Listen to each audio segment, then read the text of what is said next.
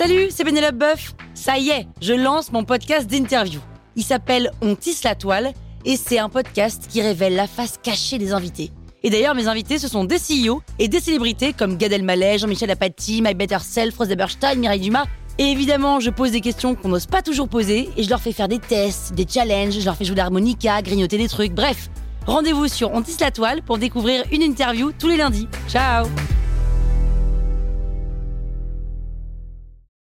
Écoute. Le père Goriot Ah oui, je le connais, il officie dans mon église, ouais ouais ouais.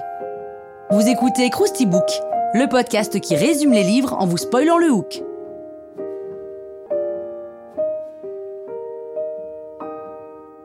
Allez, je vous rafraîchis la mémoire? L'histoire se passe à Paris en 1819. On suit les locataires d'une pension épouvantable qui, si elle existait aujourd'hui, aurait sûrement la pire note sur TripAdvisor, qui s'appelle la pension Vauquer. Premier étage de cette pension se trouve Madame Vauquer elle-même, qui s'occupe du lieu, ainsi qu'une riche héritière répudiée par son père, ce qui revient finalement à dire une pauvre héritière, hein, forcément.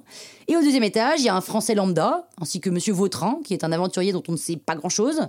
Et enfin, au troisième étage, réside une vieille fille, Eugène de Rastignac, un étudiant provincial de bonne famille, mais sans le sou, et puis surtout le fameux Père Goriot, un veuf, qui a fait fortune pendant la Révolution. Tout au long du roman, on va suivre ce microcosme, et plus particulièrement le destin de Rastignac et de son voisin Goriot, le Père Goriot. Eugène, Rastignac, ce qu'il veut, lui, c'est intégrer la haute société. Alors il contacte une cousine éloignée, la vicomtesse de Beauséant, qui le présente à ce monde un peu bling-bling. Et là, Eugène Rastignac tombe amoureux d'une jeune femme, prénommée Anastasie de Resto, mais il se fait recaler et comprend vite qu'il ne joue pas dans la même catégorie qu'elle.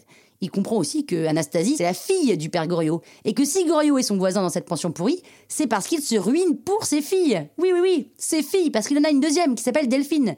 D'ailleurs, à la minute où il la rencontre, Eugène tombe amoureux de Delphine, puisque l'autre sœur, en vrai, ne veut pas de lui. Hein. C'est pour ça qu'il tombe amoureux, parce que voilà, il n'est pas vraiment amoureux en vrai.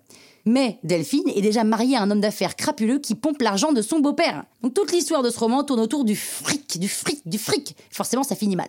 Le père Goriot meurt, et aucune de ses filles ne daigne se déplacer pour les funérailles, alors qu'il s'est ruiné pour elle. Et dans une dernière scène très film américain, Rastignac fait face à Paris, et alors que les lumières du soir commencent à apparaître, il dit À nous deux maintenant Puis bon, après il va dîner chez Delphine, quoi. Donc Balzac est un auteur réaliste, autrement dit un auteur qui cherche à décrire la réalité de son époque, mais dans le Père Goriot, on sent bien, à travers son style, qu'il y a une part de romantisme, et donc de subjectivité. C'est la réalité, mais du point de vue de Balzac, donc c'est pas vraiment du réalisme. Donc on n'est pas tout à fait sur un reportage animalier d'Arte, quoi. Balzac euh, dénonce les dérives de son temps, quoi, l'ambition, l'arrivisme, l'argent, de son point de vue.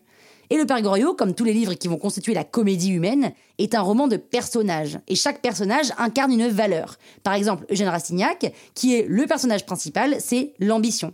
L'ambition qui triomphe de l'amour et de l'argent. De tout, quoi, finalement. Et de fait, l'intrigue du roman est une succession d'épreuves qui ont pour but de tester ses valeurs pour que Balzac puisse dresser le portrait psychologique et humain de son époque. Ben voilà, maintenant vous pouvez dire que vous avez lu le bouquin.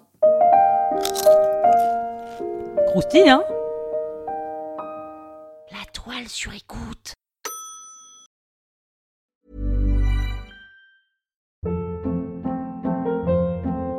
Hold up. What was that? Boring. No flavor. That was as bad as those leftovers you ate all week. Kiki Palmer here, and it's time to say hello to something fresh and guilt-free. Hello Fresh. Jazz up dinner with pecan-crusted chicken or garlic butter shrimp scampi. Now that's music to my mouth. Hello Fresh. Let's get this dinner party started. Discover all the delicious possibilities at hellofresh.com.